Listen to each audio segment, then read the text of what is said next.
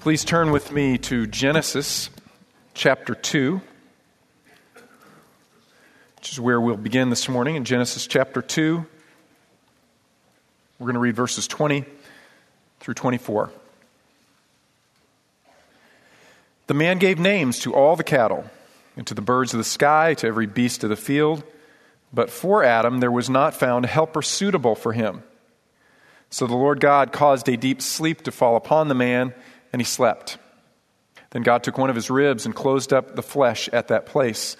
The Lord God fashioned into a woman the rib which he had taken from the man and brought her to the man. The man said, This is now bone of my bones and flesh of my flesh. She shall be called woman because she was taken out of man. For this reason, a man shall leave his father and his mother and shall be joined to his wife, and the two shall become one flesh. Last week, we talked about the practical theology of divorce and remarriage. And as we follow up this week, uh, I want to focus not on simply how do we avoid divor- divorce, but how do we build marriages that are all that God designed them to be. Uh, every marriage has just three possibilities 50% of first marriages end in divorce. That oneness that began on the day of the wedding slowly dissolves, and the couple begin to grow apart and eventually file papers with the civil authorities, and they dissolve this union that God had created, and there is divorce. And the numbers among Christians are about the same 50% roughly of Christian marriages end in divorce. Then there's another percentage of marriages that uh, don't actually go through the process of filing papers, but the couple grows apart. They don't grow in oneness, they grow distant to one another. And they don't enjoy uh, one another. They're not satisfied in one another. They're not uh, rejoicing and celebrating one another. They stay together, but basically they're glorified roommates. There's not intimacy. There's not oneness like God had designed. And that's another big percentage of marriage. But God's design was that this oneness that begins on the day of the wedding would grow and grow and grow, and couples would enjoy one another and celebrate one another, and they love one another in such a way that people would watch this union and they would see a, a picture of God's nature itself, and they would see a picture of the way that Jesus Christ loves us and be drawn to Him. That's God's plan for marriage. And no one starts their marriage thinking that they'll have anything but that. But they don't realize that that doesn't happen by accident. As a matter of fact, there are a lot of forces working against a marriage moving toward what God had designed. The first two forces are husband and wife. They're both selfish. We start marriage as self centered people because we're born self centered. There's this thing called the flesh in us, it's woven into our, our very beings. And it is a commitment to pursue our own self interest no matter what the cost, no matter what it does to other people. As we grow in Christ, God shows us how foolish that is and that joy is found in giving to others. But that's the basic nature of men and women. There's also Satan who is set against marriage. He hates marriage and he wants to destroy marriage. And so there are all these factors that are working against it. You have to cultivate a marriage if you want it to grow in oneness. You have to pay attention to it and guard it and protect it. Last summer, I planted a garden for our kids. I wanted them to know what it was like to uh, see fruit and vegetables grow and to go out into your backyard and to take that fruit, take that vegetable, take it into your house and actually uh, eat something that you'd grown. So I built a, raised bed and I put the best dirt into it that I could find from the dirt store, right? I didn't have a lot of experience in growing gardens, but I got good stuff. And then I got good seed and good plants, and we put them in the garden, and we watered, and we fertilized, and we pulled weeds, and we began to enjoy the fruit from our garden. Our kids went out and they enjoyed tomatoes and they liked spinach. We ate some of the spinach and we had watermelons growing in our garden, but they weren't quite big enough to eat, and then we had to leave on vacation. We we're gone for two weeks.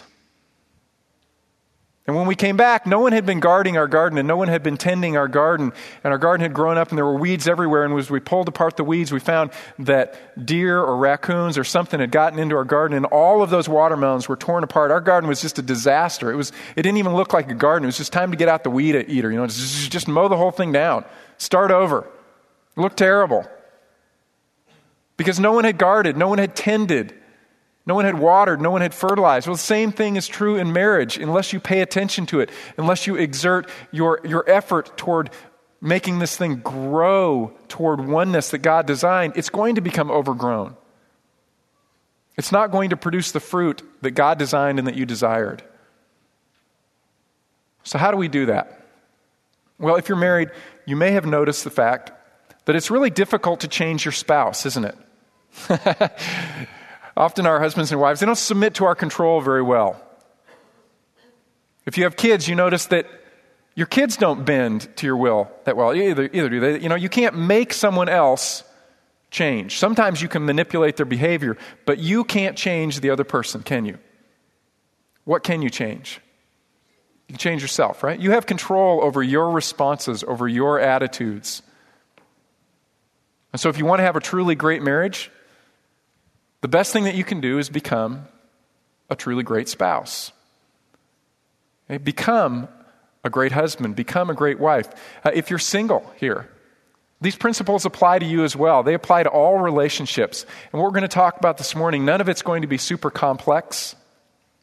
It's going to just be basic and fundamental to the growing of healthy relationships. So, what I'd like to do is, I'd like to give you five practices of people who build great marriages this morning. Okay, it won't be exhaustive, but five things that I think are most important. I want you to begin by turning with me to John chapter 15 and verse 4. John 15, verse 4. Jesus says to his disciples, Abide in me, and I in you. As the branch cannot bear fruit of itself unless it abides in the vine, so neither can you unless you abide in me. I am the vine, you are the branches. He who abides in me and I in him, he bears much fruit, for apart from me, you can do nothing. The most important thing that you can do for your marriage is to abide in your relationship with Christ. To abide means to remain in intimate fellowship with Him. If you want great relationships with others, whether it's marriage or friends or children, the most important thing that you can do is to grow in your relationship with Christ. Cultivate your relationship with Christ. Jesus uses an image here and he says, I'm the vine, I'm the source. You're the branches, and if you want fruit to be produced in your life, what you've got to do is you've got to stay intimately connected with me.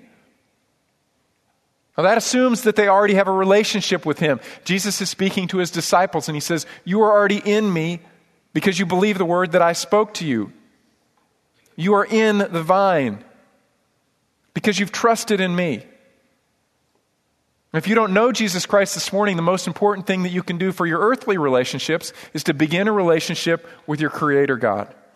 And the way that you do that is you say, God, thank you for giving Jesus Christ to remove the barrier of that relationship. The sin that produced separation has been paid for by Jesus Christ, and He can bring you back to God. And the moment that you, that you express to God, God, thank you for reconciling me through Christ, you are brought back into harmonious relationship. And once you do that, God begins the process of growing you and transforming you as you cling to Christ, as you submit to Him, and as you obey Him, and as you spend time with Him. He makes you more and more and more like His Son, Jesus Christ. And that will cause you to become a different person. God will speak wisdom into your mind and it'll transform your speech. Give you wisdom to know when to speak and what to say. That has a big influence on relationships. It'll transform you because it'll cause you to move past your self centered desires and move into other people's lives and see the joy of giving and loving and serving.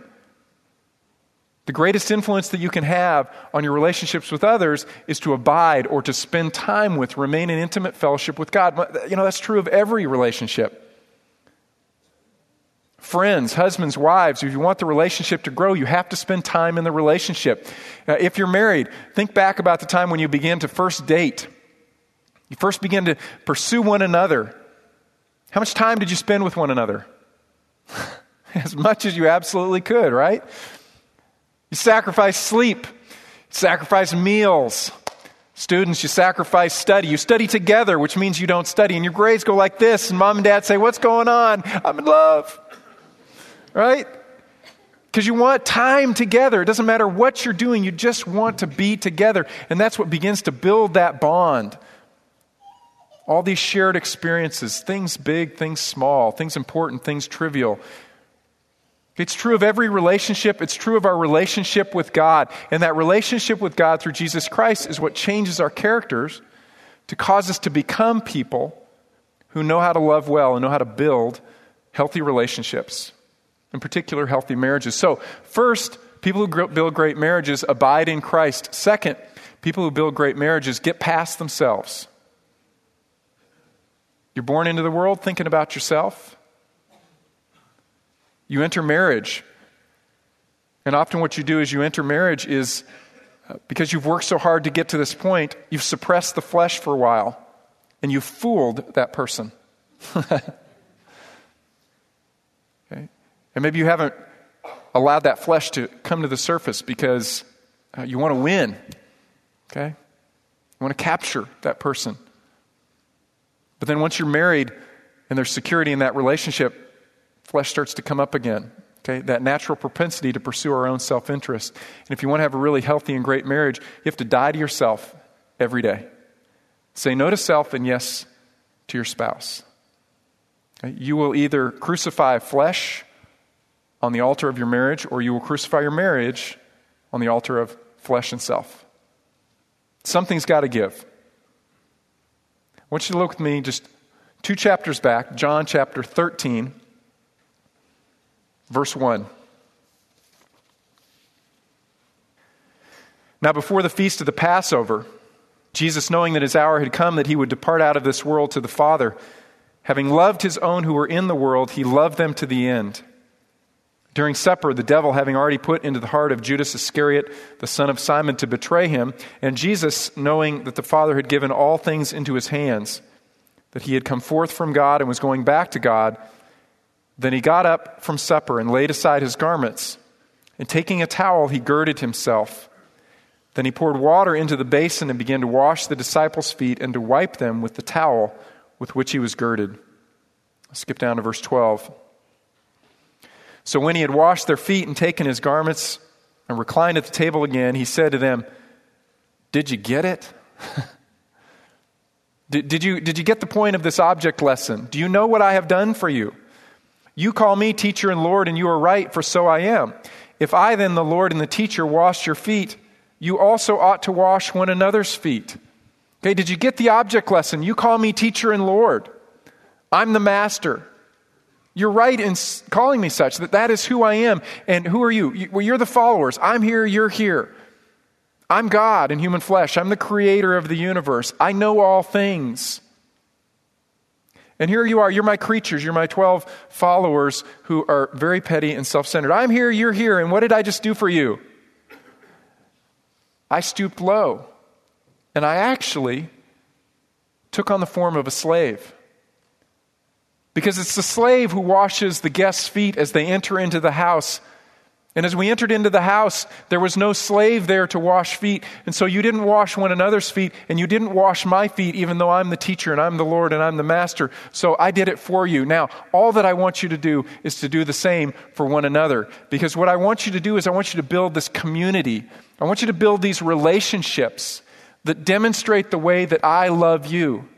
And the way that you do that is you've got to get past yourself. You have to die to self.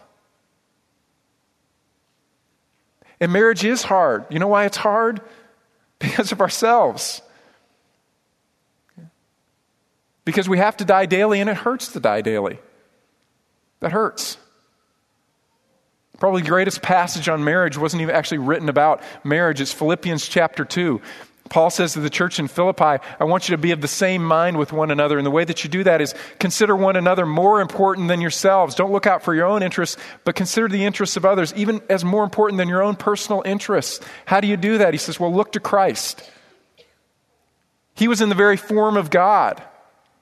And yet he didn't cling to that equality with God. Instead, he stooped low and he took on human form, and not just human form, but the form of a slave. And he served even to the point of sacrificing himself on the cross. He said, Now I want you to go and do the same for one another. And that is how you build healthy relationships because each is giving all.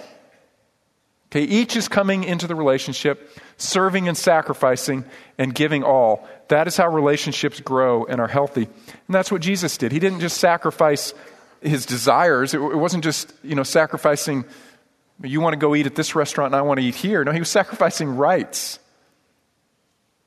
Okay, as God, he had the right to remain in perfect fellowship with his Father in heaven, but he chose to come down to earth and take on human flesh. Uh, as God in human flesh, he had the right, as he was hanging on the cross and he was uh, being cruelly treated, to call on the angels to rescue him to escape from this pain and this spiritual separation. He had the right to do so, but he sacrificed his rights. And Paul is telling us that's how you build healthy relationships. That's how you build a marriage that really uh, goes the distance. Serve one another, sacrifice for one another. You know, I, sometimes um, I try to live this out in my home. And, um, you know, as a, as a husband, as a father of young children, there are times when I get tired. And I have to remember I come home from work and the day's not done. So my wife is tired too. And I need to help. I need help around the house. There are chores that still need to be done baths, reading, meals, cleaning up, laundry, all these things that were really difficult to get done when all the you know, kids are around and they're going crazy. And you know, my day isn't done when I leave the office. And sometimes I'm giving and I'm giving and I'm giving, and I feel really tired of giving. And I feel like no one's really grateful for the fact that I've been working all day long and now I'm coming home and I'm doing more. And I feel like I can't give anymore. I can't get, you know, and I feel like people are treating me like a servant. And then this little voice goes off in the back of my head. And it says, Guess what? You are a servant, right? When you said I do, that's what you signed up for to be chief servant. The Son of Man did not come to be served, but to serve and to give his life a ransom for many. That is your job. That is your role. So when people treat you like a servant, guess what? That's who you are. So get after it and stop whining about it. That's who you are. And paradoxically, that's where you'll find your greatest fulfillment. When you die, you find life. When you give, you receive so much more back. But because it's a paradox, you got to trust me, you got to try it, you got to launch out into it, and it's scary and it's risky, but I promise it works. This is how marriage works, this is how relationships work. People who build great marriage marriages say no to self, they die to self, they move past self. Okay, third principle people who build great marriages accept one another like Christ. I to turn to Romans with me, chapter 15. When Tristan and I got married, we picked out a few verses that we wanted to kind of um, characterize our marriage. Romans 15, verses 5 through 7 were a few of the verses that we picked out. Start reading verse 5. It says, Now may the God who gives perseverance and encouragement grant you to be of the same mind with one another according to Christ Jesus, so that with one accord you may with one voice glorify the God and Father of our Lord Jesus Christ. You see that uh, Genesis 2 principle, growing in oneness together that you may with one accord, with one voice, glorify the God and Father of our Lord Jesus Christ. We said that's what we want to be true of our marriage. How do you do that? Verse 7 Therefore, accept one another, just as Christ also accepted us to the glory of God. How did Jesus Christ accept you? Did he look at you and say, Yes, come, let me reconcile you to the Father as soon as you fix that issue?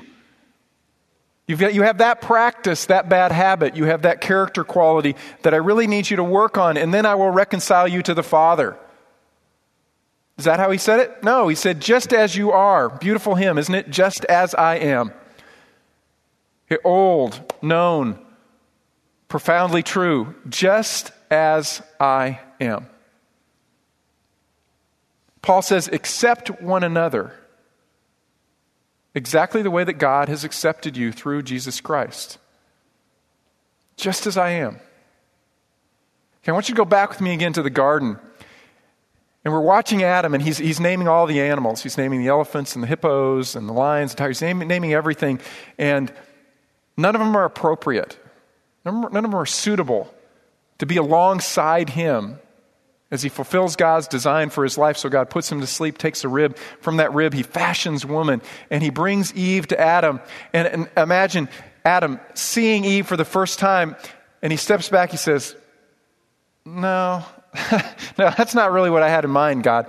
I was thinking, I don't know, something a little shorter. I was thinking red hair, not brown hair. Um, could you try? No, that is that what he said? No, he said, wow, oh man, God, oh, this is uh, perfect. Bone of my bone, flesh of my flesh, taken from me. She will be called Isha because I am Ish. She, she is perfect. We fit. He accepted her just as she was. And then they rebelled against God and they sinned, and what happened? They began hurling accusations back and forth at one another. They didn't accept one another just as they were. They covered over their nakedness, and there was a barrier because they felt shame in front of one, one another, in front of God. And so now, every single one of us who are in any relationship whatsoever have battled from that first mistake to accept ourselves and accept one another as we are. Okay? Accepting one another just as we are.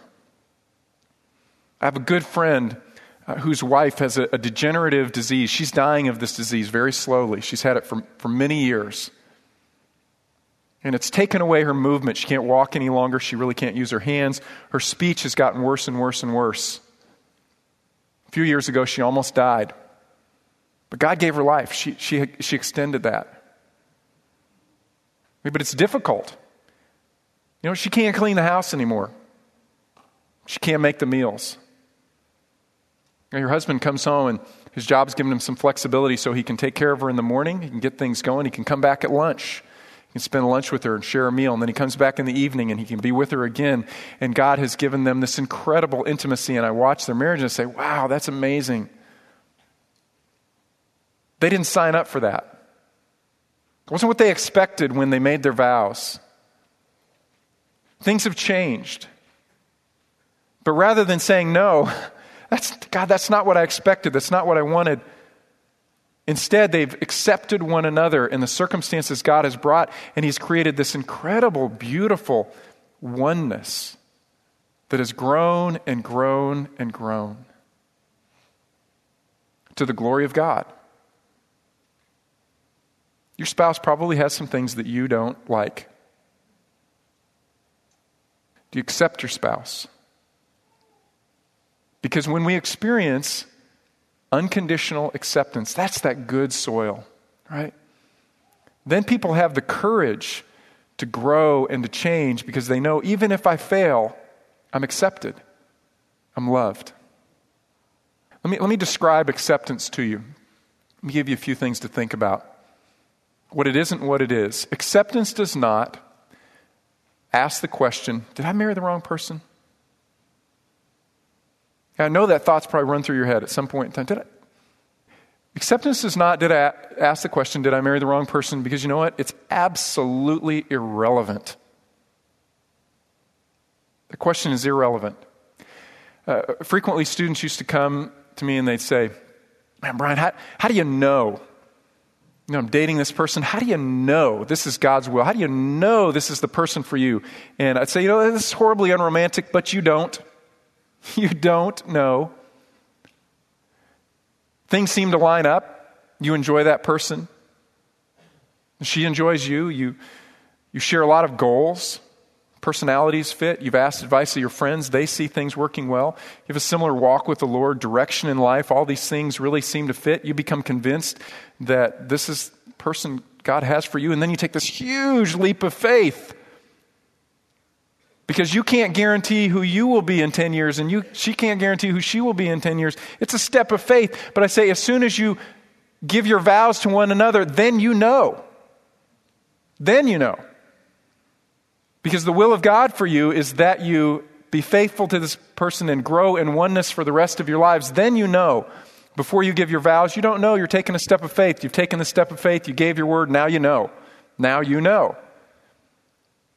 And if you're working on a second marriage or a third marriage, I'm telling you, you know now, from this day forth, that you will do everything that is in your power to grow in oneness in the Lord. That is the will of God for you.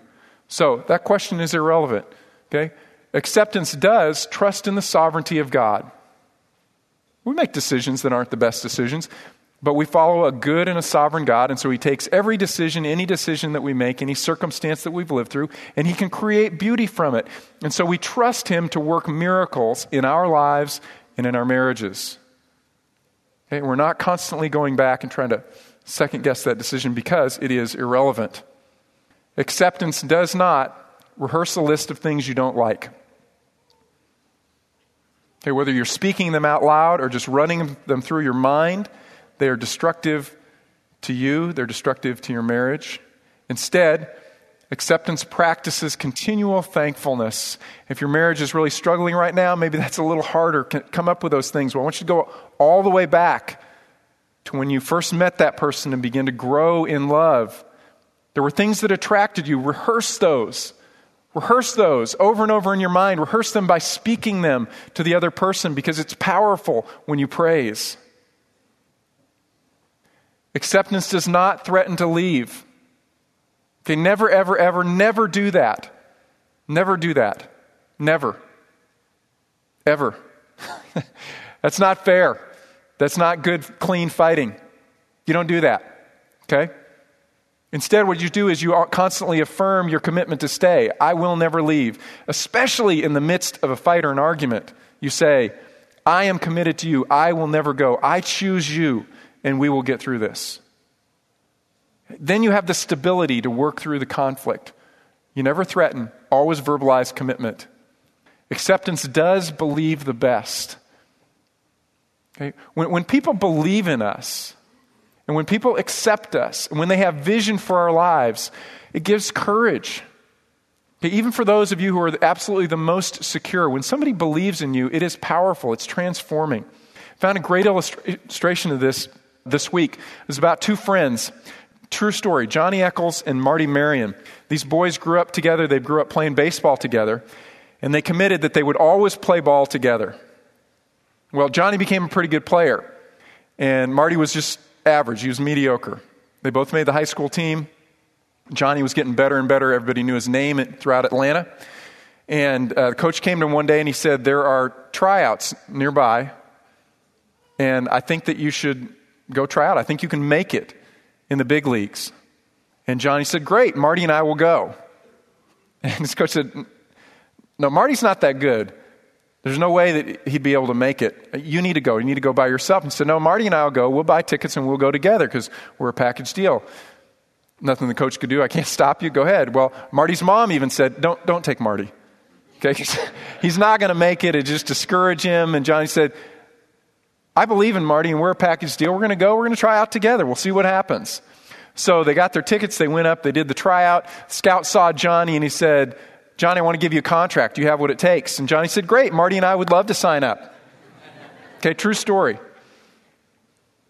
Scott said, No, we're not offering Marty a contract because he, he can't make it. And Johnny said, Well, we're a package deal. You want to sign me up? You have to sign him up. Wow, can you imagine? Scott said, Well, you know, you're good enough that it's worth the risk. I think he's probably going to wash out anyway, so we'll give you both a contract. Well, three years later, Johnny washed out. Marty was getting better and better, and he had found out what his friend Johnny had done for him, how he believed in him, and he said to himself, You know, I'm going to become the best player I can possibly become to prove my friend right. He got a call one day from St. Louis Cardinals to come up to the majors. He became their shortstop. 1944 World Series, Marty Marion was the MVP. A true story. When people believe in us, it is so powerful. It helps us believe in ourselves. On the other hand, you may have noticed criticism doesn't work. Hardly ever. Okay, you think you can change somebody, you pick, you pick, pick you know, just nag, just nag, nag, just you know, change, change, change. I'm gonna get, I'm gonna, I'm gonna fix that. I'm gonna you know, yeah, you know, yeah, I'm to get you. I, will fix. I'm to change that person. Doesn't work, does it? Does it ever work? No, it doesn't. It doesn't work. It, okay, probably someone who's tried. Never. It doesn't work. I've tried. You know, it. It discourages, it frustrates, it puts the other person on the defensive. It doesn't give them courage to change when you believe and you have vision for the other person's life and you sing their praises. It is transforming. Okay, it's transforming. Okay, and this is what acceptance does for us. Now, Fourth, people who build great marriages practice empathy. This is what empathy means it's the ability to identify with and understand someone else's feelings or circumstances. It's getting into the other person's world. John 11 is a great illustration. Remember, this is uh, where Lazarus uh, has died. Jesus delayed coming so that Lazarus would die, so that he could raise him from the dead. Jesus knows that Lazarus is going to die. He knows that he's going to raise him from the dead. And then when he sees Martha weeping and he sees Mary weeping and they take him to the tomb, it says what? Jesus wept. Which is, it's just always been stunning to me. Jesus wept even though he knows, you know, give me five minutes and I'm going to take him out of the tomb. But he's weeping because he is empathizing. He is entering into their pain, their pathos. He's feeling what they feel this horrible consequence of sin in the world, which creates death and grief that spreads to so many. And Jesus enters into that. Jesus is the greatest empathizer ever. Uh, the incarnation is the greatest illustration of empathy. God took on human flesh. Hebrews 2 tells us he took on human flesh so that he could become a merciful and faithful high priest so that he could experience everything that we, that we have to experience on this earth you know, hunger and thirst and pain, even temptation itself. And he got perfectly into our world. You want to build your relationship with your spouse or with children or with friends, feel what they feel. Okay, what does it feel like to be in their circumstances? One of the greatest books that my wife and I have found to kind of just practically teach this skill, it's called The Five Love Languages by Gary Chapman. Great book. Again, simple principles, but, but really powerful, really profound. He talks about five languages of love or five ways that we give and receive love. I think I, yeah, put them up here. Okay, these are his five words of affirmation, okay? speaking encouraging words to the other person, quality time receiving gifts, acts of service, physical touch. So, speaking encouraging words, just spending time together, receiving gifts, doing things practically for the other person, physical touch, not just sex, but touch, just holding, and usually holding without any expectation. People give and receive love in lots of different ways. For most of us, we probably have several of these, maybe all of these. Yeah, I like to be loved in all those ways. And for some of us, they change through time. I know when we had small children, uh, before acts of service weren't really high on my wife's list, but when we had little kids, wow, acts of service became really important. Changing that diaper, whew, man, that was romantic. Okay, that was a huge act of love. Hey, what's your love language? How do you receive it? How do you want to receive it? You know how you discover it usually? How do you give it most naturally? Yeah, that's probably your love language, the way that you naturally give love. Problem is, when you get married, you don't consciously do this, but subconsciously, you think that everybody receives love the way that you give love. So, you know, husbands, we're out there, we're throwing out these great love bombs.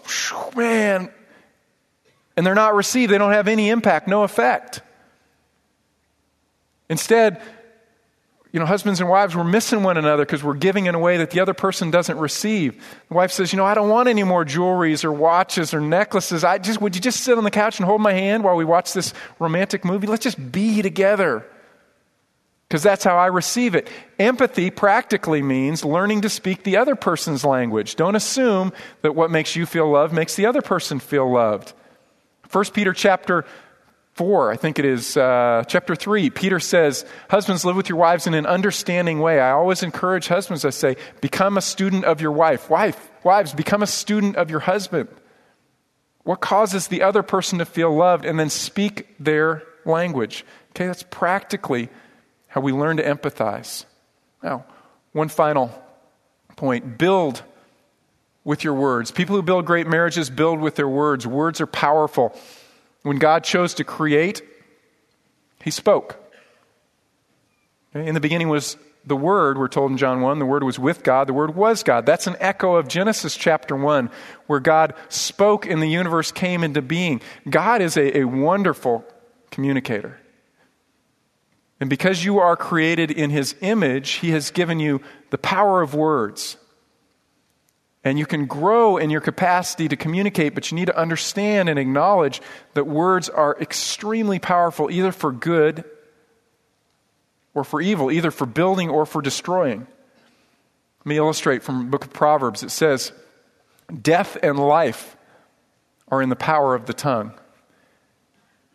And then again, chapter 12, verse 18 there is one who speaks rashly like the thrusts of a sword, but the tongue of the wise brings healing.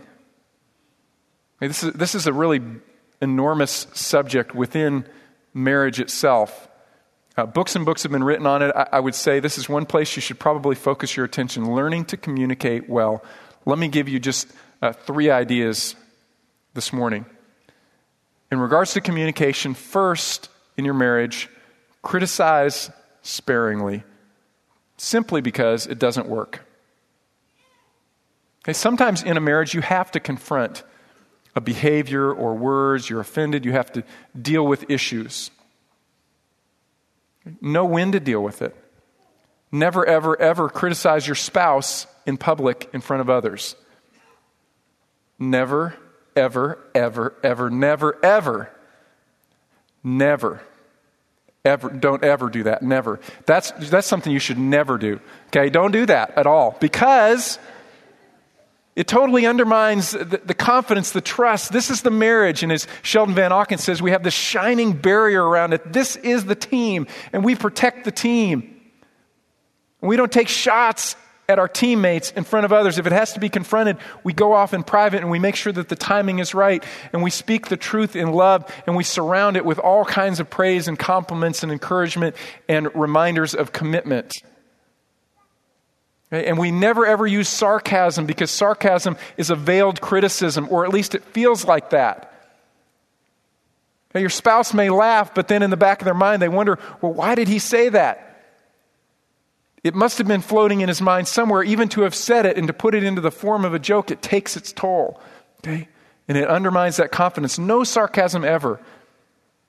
And if you feel like something was sarcastic, you say to your spouse, that felt sarcastic. And if you said the thing, then you say, please forgive me. I'm sorry. I won't do it again. And you just, you wipe it out. No sarcasm. And don't hang around with sarcastic people. Okay? Because it's, it's so easy to pick up. Okay? It's just cheap humor and you pick it up quick. It's easy to get in that mode. Okay? So, first, criticize sparingly. Second, praise profusely. Okay, praise and praise and praise. Find things to speak. If it is in your power to do good with your words, then do good. Husbands to wives, wives to husbands, parents to children. Speak the words because they are life. And we're far more fragile than we'd like to acknowledge. Criticism crushes us, and we're far more needy than we'd like to acknowledge. Praise builds us up and gives us confidence. So praise profusely. And now, and this may sound really very simple, but learn to laugh again together. A joyful heart is good medicine. And life is so serious and so intense. You know, we're in this, this uh, eternally significant venture right now where people's destinies are riding on the way that we walk with the Lord and the words that we speak and, you know, the way that we conduct ourselves in our family and our neighborhood and our job. Wow, that's really intense. We need to learn to step back and enjoy one another and laugh together. You did laugh together when you were dating. You found things that you both enjoyed. Well, cultivate that together. Now, let me leave you with three points of application. Okay, the first, again, simple, what your parents said when they sent you off to kindergarten choose your friends wisely. Never changes. Because who you're around, they're going to influence you. If you walk with wise men, you will be wise, we're told in Proverbs. If you walk with people who have really strong and healthy marriages, it will have an influence on the way that you treat one another. Tracy and I were first married, there were four or five couples that we identified. We said we really like their marriages. In that first year or two years, we spent more of our time with them because we knew we were laying a foundation. We liked the way that the husbands and wives spoke to each other and about one another when the other person was gone. We said we want to be like that, so we have to be around that because if we're paying attention to these things, it helps us become those kind of people. And if you are around couples, if your closest friends have destructive, toxic marriages, I'm telling you, seriously, step back. Okay? You have to limit the time with them. Your closest friends have to share your vision for what your marriage can and should become. And all this over there, that's ministry. Okay? I'm not kidding. If all of your closest friends, wives, if you're around these women and they're, they're picking at their husband, they're criticizing their husband, husbands, men who are making jokes about their wives and jokes about marriage and diminishing the significance of marriage, you're around that all the time, it's going to influence the way that you think. It, it'll kill you. Okay, you have to have a close circle of friends who believe in marriage. Lots of marriages don't work. Lots of marriages broken. The problem is not with marriage, the problem is with us. Okay? And you can find those marriages that are strong and healthy and husband and wife are enjoying one another. Be around those people. Singles, find those couples as well. Be around them. If you come from a home that was broken or your parents' marriage was not really strong and healthy, get around some of those couples. We can put you into homes. A lot of strong marriages in this church. We can put you in those homes and you can see a model because that's really the best way we learn. Okay, so first piece of advice choose your friends wisely. Second, be proactive this summer. Read one book. Hundreds of books written about marriage. Two that uh, Tristy and I really like Five Love Languages and Building Your Mate's Self Esteem by Dennis and Barbara Rainey. Those are two really good books. Just pick one. A lot of them say all the same things because, you know, like I said, none of this is super complex, but what this does is it gives you uh, food for conversation. Just start, th- you may not even get through the book, but just start reading it, talking about it, be proactive. Make it a goal to have your marriage grow, okay, to cultivate that garden. Third, if you are struggling in your marriage right now, please don't be too proud to ask for help. Find another couple around you that their marriage is strong and say, Would you please give us help? Okay? Don't wait till you're at a point of no return. Let God step in through those around you in the body of Christ who can help you grow and learn good habits so that your marriage can grow in intimacy and oneness. That's God's design, and it can happen. No matter where you are today, it can grow in oneness to provide enjoyment for you, but also glory to God. And that's, that's what God's design is for your marriage. Let's pray. Father, I thank you for the gift of marriage. We acknowledge and confess that um, it is our, our nature, our bent to think about ourselves first, and that is destructive in all of our relationships. And so I pray, Father, that you would give us the courage to change the patterns in our lives, to cling closely to Christ, to let Him transform us and make us into people who are unconditional lovers of others around us, that we accept one another just as Christ has accepted us that we learn to use our speech to build, not to destroy. And Father, as you do that, I, pray that you would create relationships within this body, and people would look in and they'd say, My, how they love one another.